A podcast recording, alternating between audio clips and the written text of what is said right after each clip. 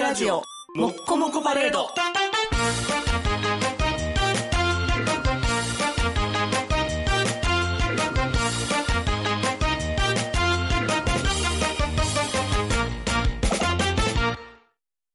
CBD を一服、少しブリブリぐらいがちょうどいい。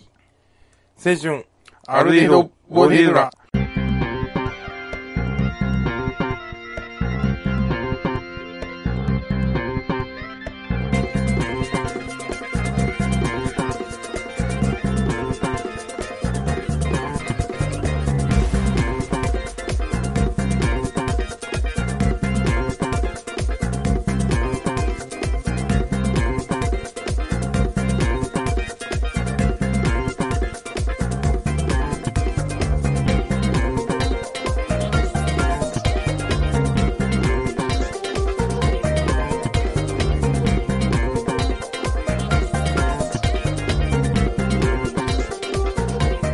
はい、アルディド・ボディドラ始まりました。こちらです。アニワギです。あの、ブリブリって、まああの、大麻が決まってる時によく言う表現ですね。あ、そうなん。ああ。けど、そうなれへんのが CBD って言われてるんですけどね。ああ、そうなんや。その、大麻の合法的有効成分の方ですよね。はいはいはいはい、はい CBD。ハリウッドセレブも飲んでるみたいなああ。言い。方で流行らせるとしてるんですけど、はい備えには流行らんですね。 まあ最近けど、流行りは睡眠の質がみたいな。あまあまあまあ、まあ。ヤクルト成なる分ほとどか、ね。ギャギャバとか、はいはいはいはいはい。まあ、そういう仲間ですよね。 CBD って何の役なの T、 ?TBC? ややっぱ、THC と CBD ですから ね。 TBC と TCB あるよな、 最近。TCB っていう会社もなんか宣伝やっててさ、ああ、そうか。 TBC っぽい宣伝やってんなと思って。揉めてんかな。揉めそうやなと思いながら見てるけど。あ、CBD ね。カンナビジオール。あ、あそれ CBD って訳すんや。カンナビジオール。ジ、うん。へまあ、ジオ、D はジオ、ジオールがダイオールだから、え。はいはい、はい。カンナビ、 カンナビダイオールなんかな。どうなんかな。確かにそれ CBD で略すのおかしいよな。うん。本来は。まあけどそのもんやな。まあまあまあまあまあのー、あ5まあ。月も。呼びやすいからでしょうね。ただ単に。 5月も後半に差し掛かり、はい。恐ろしいですね。まあそうですね。そんな暑さが忍び寄ってきてますよ。ああ、いや、そうやな。僕も扇風機充電したもんな、今ああ。日。うん、そろそろ持って出るなと思って。そうっすね。でもまあちょっと自転車で通勤してると汗かきますね、かなり。ああ、けど、急ぐとそうか。そんな感じの暑さになってきております。今日この頃、はい。いかがお過ごしでしょうか。はい。まあけど、ちょっとまた暑くなると見せかけて戻ってるからな。まあまあまあまあまあ、そうですね。雨降ると寒いしね。今日も寒いけど。なんとかこのまま天気の話題で30分や いやいやいやいやいやいやいやいやいや。やっぱりいね。いんですよ、5分で終わっても。暑さ寒さもね、日がまでって言いまして、みたいな話とかを ね。昔の人はね、そうやはいっはて、いはいみたいな。はいはい。天天気の話題がさ、うん。話題ない時の代名詞みたいな感じで言うやんか。はいはいはい。会話に困った時に天気いいですあね、ーみたいな。けどさ、糸口やからよくない別に。あ別にいいね、いいね。なあなんか、いや、ほんま年取ってくると思うのは、んなんかその、なんていうの、人間性の確信に迫るようなさ、話題を常に。そう、そういうのは、なかなかしづらいし、ししてる方もしんどいわけよ。なんなら失礼に当たる場合もあるやん。あ多いね。うん。だから、ん例えばバーなんかでさ、しあの、遊びに来てるんやから仕事の話はやらんとこみたいなの。はいはいはいはい。で、よく言うのが、やっぱりその、仕事何してるんですかっていうのは基本的になしで、みたいな。うん。えー野球と宗教 と、なるほどね。ね。みたいに言うんですよ。はいはいはいはい。へ野球と宗教と仕事の話はやめましょうみたいなのもあるんなで、だからそういう感じでさ、じゃあ、んそんな時でも話題ってのはいるもんで。え。まあまあ、そうやね。だから、まあ、季節のね、移り変わりを楽しむために、いや、なんかあったかなってきましたな、みたいなのは、んほんまに普通に思うし、普通に言うよね。だかそうやな。あとまあニュース的な話題とかもそう、まあ近しいと思うよ。ら話題がない時に、いや、今日は天気いいですねって言える人ってコミュ力ある人やでな、多分。うん。と思うやん。うん。思う。誰に、誰も文句言ってんねん誰に僕らが今喧嘩してんいのやでもだからまあみんな別になんかこんなしょうもない話題振って失敗したとか思わんでいいよっていう話ね。まあそうね。うん。思いますけどね。なあ、ほらね。だからまあ何でも、何でも言う人の方がいいですよ。はいはいはい、はい。そら。もう、最近、なんか、どんどん中年化が進むにつれ適当になっていくなと思うん で。けどそれでいいよなって確かにな。思ってるんで、はいはいはい。仲良く生きていきましょう よ。はい、というわけで今週はね、以上 で。ともならんけど、朝ドラがさ、はい、今、らんまんっていうやつやってるんですよ。はい。まあ、あの、学者の話なんですよ、今。あのね、水をかぶった女になるし、え お湯をかぶった男になる。ああ、それ、らんまですね。 2分の1ですね。 じゃあ朝ドラで。そっちやそのらんまじゃなくて。案外攻めた朝ドラやっているので。やいやいやいや、まあまあまあまあまあ。はい。それじゃないんですけど、うんはい。まあ、あの、らんまん。はい。全然知らん僕、もう10個も言われへんね朝ドラ。ああ、まあでも、生活に食い込んだらなんとなく見るにちょうどいいだけやからさ、あれは。君と暮らしてる時に、ちょうど僕が明け方6時とかに帰ってきて、はいはいはい。で、君が7時半とかに出てきて、あえ、ちゃうわ、8時半に出てくれたかな。でうん。僕が帰ってからちょっとうだうだしてると君が起きてきて、で、君が朝ドラ見終わったら出ていくみたいな。うんうんうんやってたから、あの、あれですよ。なんか、アイドルのやつよ。あまちゃんし。。あまちゃん。うんうんうんうん。み、誰、誰やったっけあれ、脚本。脚本誰やあれあれあれ、あの、工藤官よ。工藤勘や。そう。がやってた時とかには、割とちらほら見てたけど、ああ。それがマックスぐらいちゃう。まあまあまあ。朝ドラもね、なんか仮面ライダーとかと一緒で、当たり外れが結構あるんですよ。まあ、そうやろね。それもはち。ろんね。うん。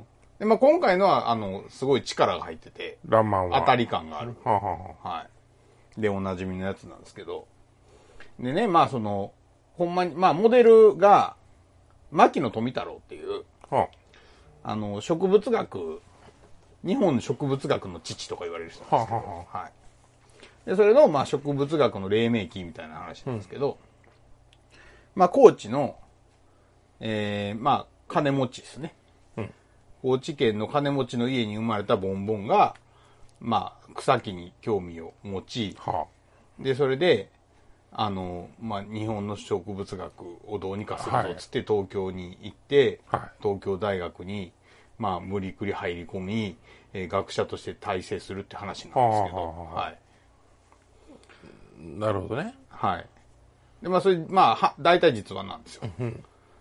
まあ、でも、その、まあ、すごく、うん、まあ、癖は強いながらも、なんかやっぱりいい人的に描かれる。まあ、これは、いつも朝ドラはそうなんですまあ、そうやな。朝ドラって、あの、実話を元にしたフィクションなので、嫌な人にする理由ないわ。いやな、そうそうそうそうそう、見てる人が気持ち悪くなっちゃしょうがないんで、まあまあ、あの、いいように書くんですけど、まあ本当はなんか結構、あの、大変な人やったみたいなんですけど、はあはえーまあ結構ね、いい、いい田舎者っていうか、なんか、あの、意識高い系田舎者みたいなのがね、ははいはい、まあ出てきて、っていう話で、まあちょうど先、先週ぐらいに、その東大に、まあ行って、まあなんか知らんけど、わしは小学校しか出てないけど、東大に入れてくれ、みたいな。出入りさせてくれ、みたいなこと言うあ、はあはあ。ところなんですけどね。ちょっといいとこやな、じゃあいやね、そうそう、その話がめちゃめちゃ良くて、なんかまあ学者が、えー、教授が教授らしいことを言い、えー助教授が、まあ、東大の権威が大事みたいなことを言い、えー田舎者はそんなことはさておき、俺を出入りさせてくれって言ってくるみたいな。まあなんか三者三様のその主張がさ、割と15分ギュって凝縮した回みたいにはあなはっあて、はあはあ。それはまあ結構良かった。 15分やもんな。わけなんですけど、なんかね、その、東京大学は、まあ、とはいえ一生懸命標本、まあ、その日本の標本がないと、まだ。はい。で、日本の植物がどんなものかを把握するには、まず標本をいっぱい集めるところからやと。はいはいはい。ってなって、で東京大学には3000ぐらいありますと。うん。って言ってる中、あの、高知県だけで500集めて持ってくるんですよ。はあ、なるほど。で、まなあるほ、ど。まあその、好きでやってるからさ、標本作りもまあなんか知らんけどうまいと。うん見たら、なんか素人が作った標本じゃねえみたいで、なんか、誰がやったんやこれみたいな。な。あ誰がやったっていうか、まあ本に持ってくるんですけど、はいはい背負って。で、なんならここに調べても分からへんかったやつが全部ありますみたいな。新種かもしれません。はあはあはあ持ってくるわけよ。で、まあ、その、とはいえ、まあそれ持ってきたからって言って、東京大学に勝手に出入りはさせられへんみたいな。うん。ことを准教授が言うわけね。助教授か、うんうん当時。で、まあ教授が、まあまあ、とはいえ、こいつはちょっと、ほどくには欲しいぞと。そうそうそう、俺は欲しいから、いい、みたいな、ことを言うっていう話が、まあ、ああるんですけど。いつの時代の人なのえーっと、だから、うーん、まあ、帝国、東京大学が、大学っていうもの、まだ東大しか日本に大学がなかった時代だから、ああ、なるほど。な大、まあ、その、武士の時代から文明開化してすぐぐらいですね。だからああ、で、結構早いんや。いあ明治初期ぐらいでしょうね。だから。や、なんか、南方熊楠みたいな話やな。あ、見なかった熊楠ね。うん南方熊楠。みたいな話やなと思ってあーあー、まあまあ、でもそうですよね。同時代の話なのかなまあ、そうなんかな。見なかった熊楠の椅子の人なんか僕ちょっと歴史弱いんで知らないですけど。確かに、熊楠さんは、ググで見ましょうか。いつの人かぐらい。はい和歌山の偉人なんでね。まあまあ、そうですよね。僕はなんでね、熊楠だけ言うかって言ったらね、あれですよ。あの、もう日本全国のね、名所の 3D クリスタル集めてたんですよ。はいはいはいはい。で、それで、和歌山代表で僕は熊楠の死んだ時のデスマスクのクリスタルを持ってるんですよ。いいや。えっと、昭和16年没ですね。うーん。だから、ほんまに、え昭和16年もっと何歳 ?1867 年生まれって書いてる。うん。だから、41年に死んでるから、74歳ぐらいで死んで、昭和16年やな。はいはいはい。あ、やっぱりじゃあ明治初期生まれぐらいですね。明治ちょっと前かもな。うん。慶応3年に書いてるわ。ああ、なるほど。いやすごいね、じゃあ一緒やな。多分。ほんまに同じやな。まあ似たような時期でしょうね。はい。えー学問が開いたんですな。いやーまあそうそうそうなんですよ。その頃いに。やーまあね、でも、そう、その、 でもまあ思ったのはさ、その3000円しかないって言ってるとこに500持ってくるやつの変態さが、やっぱ現代にはなかなかないレベルの変態さやなと思って。まあ、そうやな。いろんなことがあるけど、そうやな。そうそう。やっぱ規格外。規格外の、まあ、これはね、当たり、別に悪いことじゃないですよ。当たり前のことなんですけど、こう、情報化社会が進み、文明が進んできた中で、規格外の人間が減るのは当たり前なんですけど、まあでもこんな規格外の人おらんなーって思いながら見てた。けど、価値ある情報やからそういうのってすごく取り出されるし、うんうん。で、そういう学問がなかった時代から、変な字ゼロからスタートやから500集めやすいところあるやんか。ああ、まあまあ、でもね、よく勉強してたっぽいんですよ。けど、っていうのは、例えば僕がこの間一緒にイベントやってる、は最いはいはいは近ご一緒させてもらってるバブル B って人がいるんですよ。はいはいはいはいでバブル B さんは DJ なんですけど、本店の旅っていうサイトでね、うんうんうん。本店巡りやってチェーン店500個回ってると。はいはいはいっはていい。うからすごい飲食店詳しい人なんですけど。ああ、なるほど。で、僕も似たような感じでやっぱり日本人埋まってるから普通の人より随分行ってるんですけど、はい。これ価値があんまない情報みたいになるから、ああ、まあまあ、でもそうですよね。だからそういう、いろんな価値ある情報のことは提出されてるから、はいはいはい。残ってるこうコレクション性っていうのは、はいはいは一旦価値がない、将来的には価値があると僕は思ってんやけど、い。うんうん。から言われへんだけで、その、ある種の企画外は、例えば、僕らが尊敬する富沢さんって人は、はいはいはい、こうブッはクオフばっかりね、うんうんろ600件ぐらい多分行ってるんで、はいはこれ全く意味がないことを一人でやってるけど、い。ああ、まあ、企画外やんか。まあまあ、そうですね。うん。だから、おる、おるはおるんちゃうみたいな。 ああ、まあまあまあまあ。そういうのはありますよね。まあでも、それ意味のある企画外はやりにくくはなってるわけですよ。まあ、もう手ついてるしね。そうね意味あるから。そうそう。まあね、でうもまあ、意味なくはないと思うよ。やっぱ。ただだから記録が欲しいよね。結局。まあ、てか、うん。な記録でもいいでもいいけど、その第三者が見れるライブラリーなり、アーカイそうブなり。そう。まあそういう意味の記録ね。うん、うん確かにな。それがあれば、価値はいつか見出される可能性があって。確かにな。うん。だからそれがまあ、なんていうの行きましたっていうので消えちゃうと、まあ、やっぱり残りにくい。うん。で、まあ、っていうの今は言いながら、店とかはね、流動的やから、まあそうですよね。うもちろんね。店がなくなっていくから、むずいんやけど、まあ、そういうことはあるって話よな。そうそうそう。朝ドラか。まあ、みたいなね。たいまあ、当たりなんでね。こんこと今回多分当たりです。あれ、何月に切り替わるのえー今は4、だからまあ、上半期、下半期かな。だから4月から9月、10月から3月。あ、じゃあ割と始まって、まだ全体の3分の1ぐらいね。まあ、そうっすね。あ、じゃあ見やすいっちゃ見やすいね。まあ、全然見やすいし、朝ドラはね、なんだかんだ途中から見て分かるようになっとんですよ、やっぱ。仮面ライダーで言うと2号ライダーできたぐらいやもんな。多分。まあ、そうです、そうです。まあ高知編が終わって、東京編が始まったぐらいですね。ああ、はいはいはい。君は新仮面ライダーを見たんですか見てないんです、まだあ。あ。見なあかんけど。僕は今日ガーディアン・オブ・ギャラクシー見てきました。ああ、いいですね。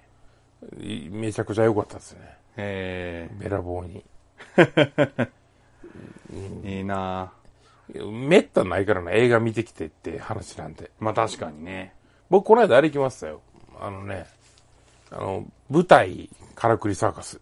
ああ、あれ、ど大阪なのあれ、大阪なんですよ。へえ。あの、ずっと、劇団さんが、うん。シアター OM さんっていうところが、あの、シアター OM なんかなはい。名前は。ってところが、その、後ろと虎を劇舞台でやってて、はいはいはいはい11年やってはったんですうよ。んうんうん。で、僕、階段の大コアっていうのの審査員やってたんで、はいはいはそこで、あの、出てはって、なんか、この人えらい達者やなと思って、面白いなと思った人が、稲森さんって人やったんですけど、はあその人が、その、後ろと虎の虎役をずっとやってたへえ、その劇団の主催の人やったんですよ。い。へえ。それ全然後から知ってたんですけど、うん。えらい軽口叩いたの、俺と思いながら。 で、で、その人が、次はからくりやるからっていうので、第1話がこの間あったんで、あせっかくやからこれ第1話見れんやったら見とこうと思って、はあはあはあの、普通に見に行ってきたので、あ。なるほど。なんかさけど、普段舞台とか見ることなかったけど、割と楽しく見れましたね。うん。あんまね、得意じゃなかったんですけどね、劇団さんの舞台とかお芝居って。あー寝ちゃうんですよね。まあ、確かに。あと、結構、やっぱ長いよね。長い。そんな短くないっていう。休憩入るけど。ってそいうれのは、と、あとやっぱり映画の画面に比べると多分情報が多いから疲れるっていうのがある気がする。し、多いけど少ないやん、情報が。ああ、あまあまあまあ、そう、セリフとか流れだけで言えばな。うん。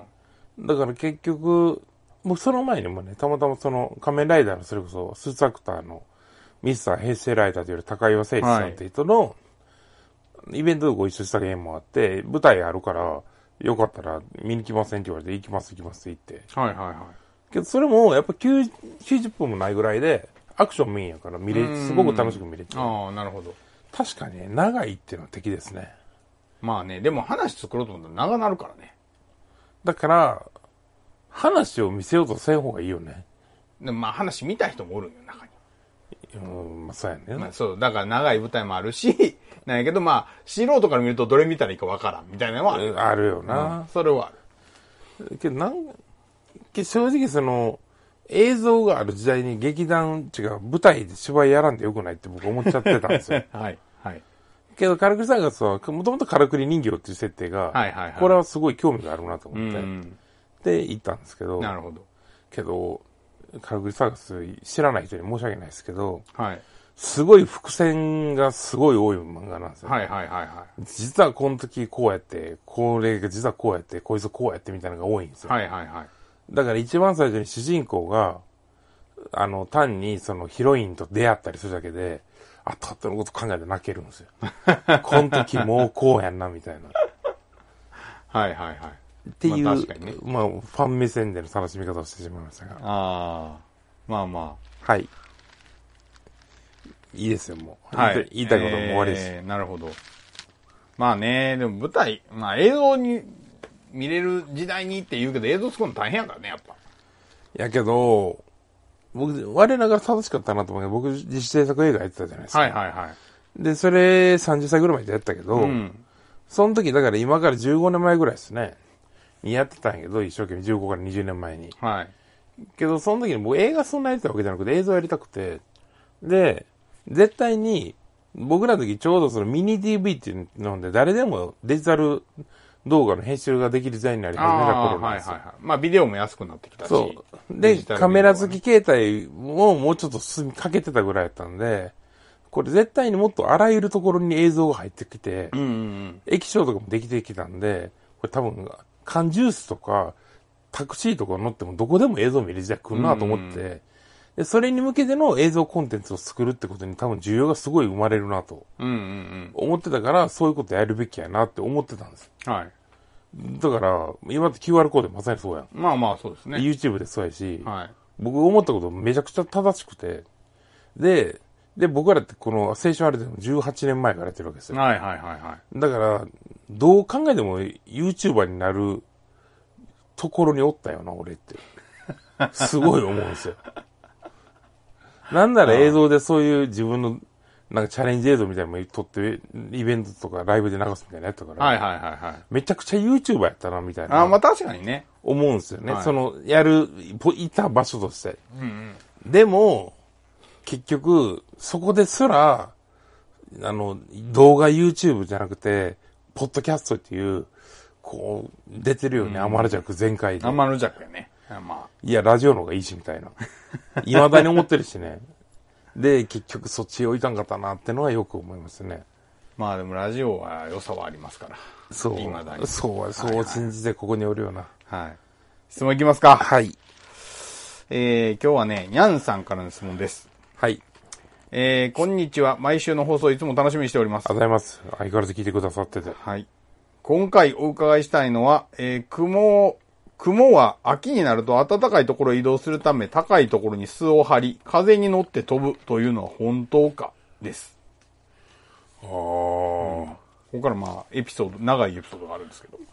昔、理科の教員が話していたことなんですが、えー真顔で冗談を言ってからかうタイプの人だったため、嘘か本当かいまいち判断できませんでした。えー思い返せば、確かによく晴れた秋の空を背景に、電線の間に張られた巣を多く目にした記憶もありますが、この話を聞いてたまたま強く印象に残っていただけかもしれません。私は物心ついた頃から雲が本当に苦手です。教科書や図鑑の該当ページはノリで封をしていましたし、たとえその文字だけであってもゾッとしてしまいます。えー実物に関してはどんなサイズのものでも怖くて半泣きでひたすら逃げるのみ。デフォルメされたキャラクターも見られませんし、なんか似ているなと思ってしまってからは足の長いカニもダメです。大げさに思われるかもしれませんが、本当に本当に無理なのです。そんなわけで、これまで本なので調べたりもできず、ましてやいろんな情報が芋づる式に表示されるネット検索などとても恐ろしくてできませんでした。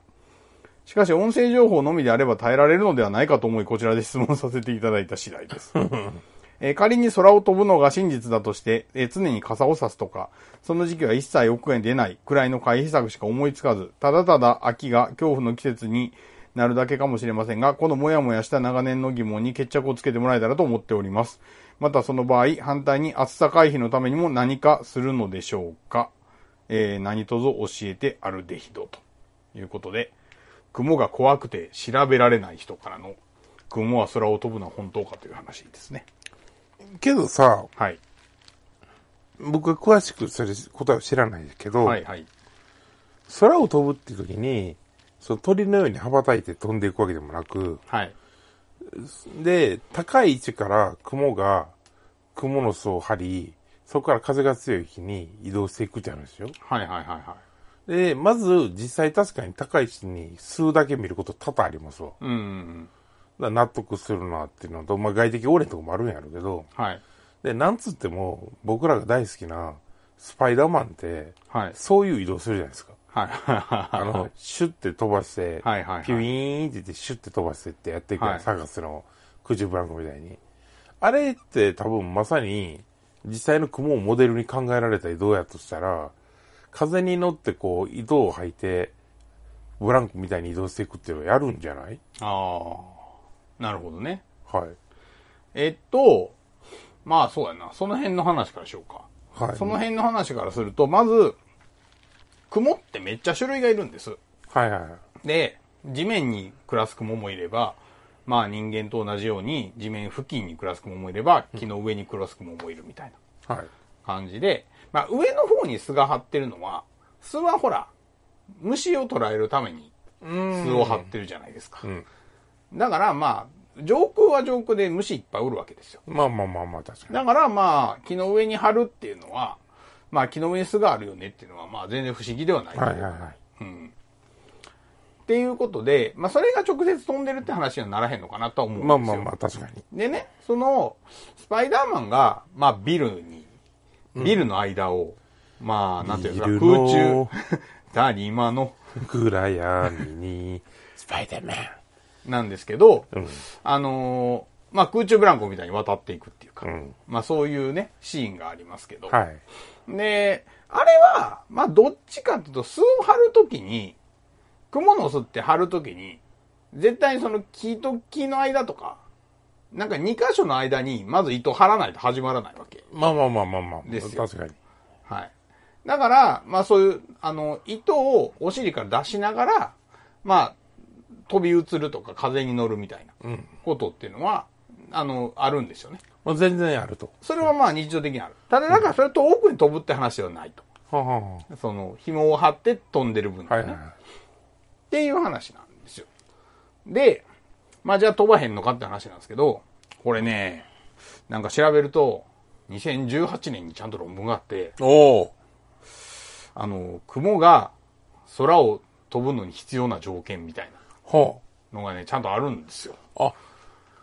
じゃあ、もう飛ぶことはもうある程度前提としてやっでぱあったんですね。実は、雲が飛ぶのはね、バルーニングっていうんです。気球が飛ぶ。はあはあはあはあはあはあ。はい。で、これはね、なんか、あの、まあ、雲が空を飛ぶ動画とかで調べてもらったら多分出てくるんですけど、あの、雲はですね、えーまあ、この人には残念なお知らせなんですけど、雲というのは空を飛べる生き物なんです。そもそも。あ、そうなんはい。えで雲はちゃんと狙って空を飛ぶんですよ。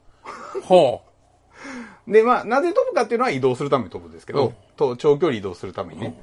で、まあ、その、さっき言ったように気球と一緒で、風に乗るだけなんで、大気中に浮かぶだけなので、能力としては。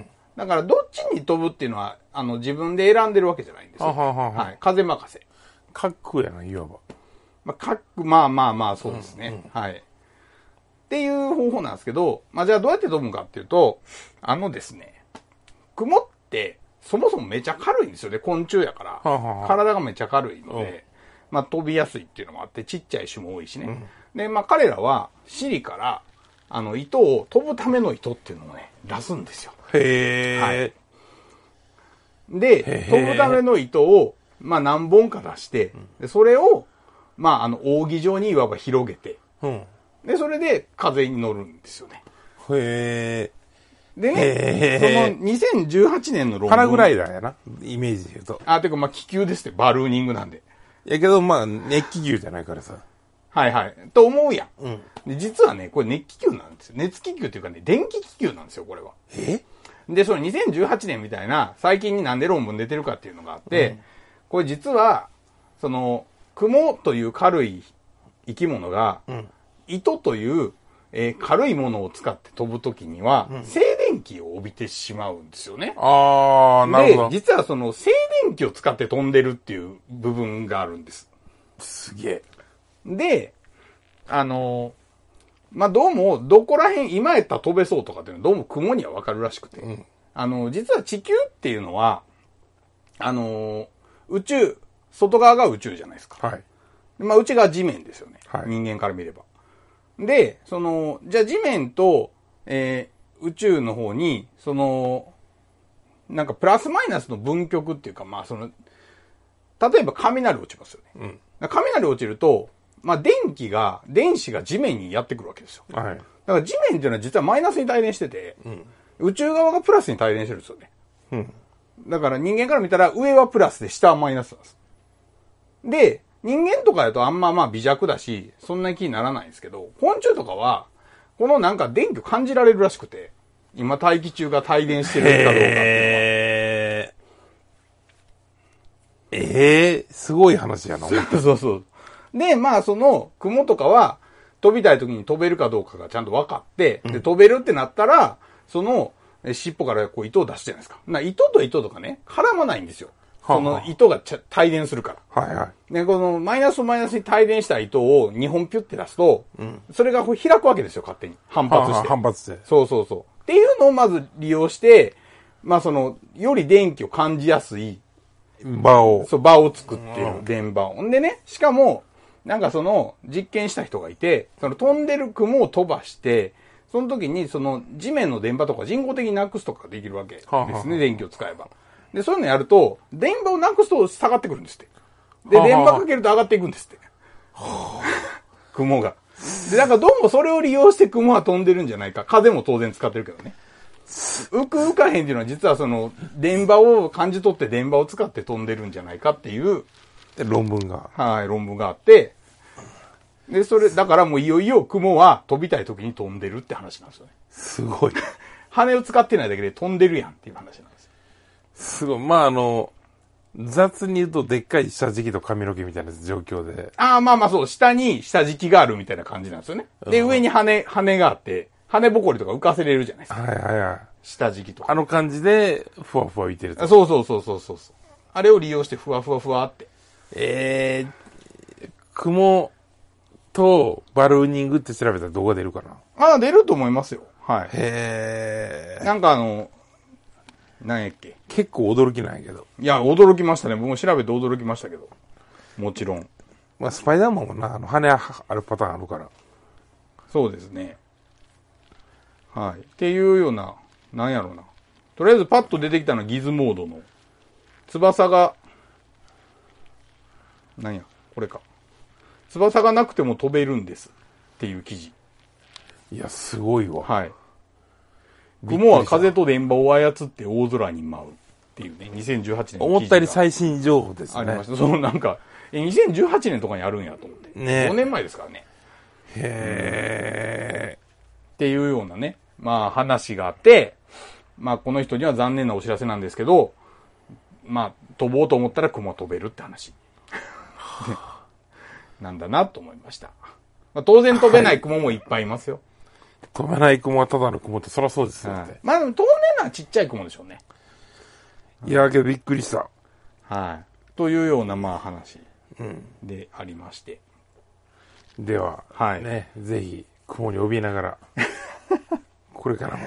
まあまあまあまあまあ。まあもう嫌いって、ここまで嫌いって言ってる人に、そんなことないですよとか言ってもしゃあないからな。そうね。うん。まあ、今、ね、新仮面ライダーでおなじみの雲ですから、はい、まあまあまあ、そうですよね。ね、ぜひ皆さん、はい。あの、バルーニングを、 見てみてくださ い。まあ見れたらラッキーですね。ね。はい。はいというわけで、はい今日もお届けしましたのは、部長がチョキアニと、アギ博士でした。そうかなこうかな違うかな調べてみたり考えてみたり自分から聞いてみよう投げてみよう友達にあるでひどに分かってないことなんかいっぱいあんねん例えばなんでこうせえへんのやろとか例えばもっとこうなったらええなとか人の話を聞いてみよう面白がって聞いてみよう知らんことを知る青春あるでなるほどなるほどなるほどなすぐに誰かに喋りたくなる満たすぞ知識よく科学の科学のラジオだよ最先端の got ready oh.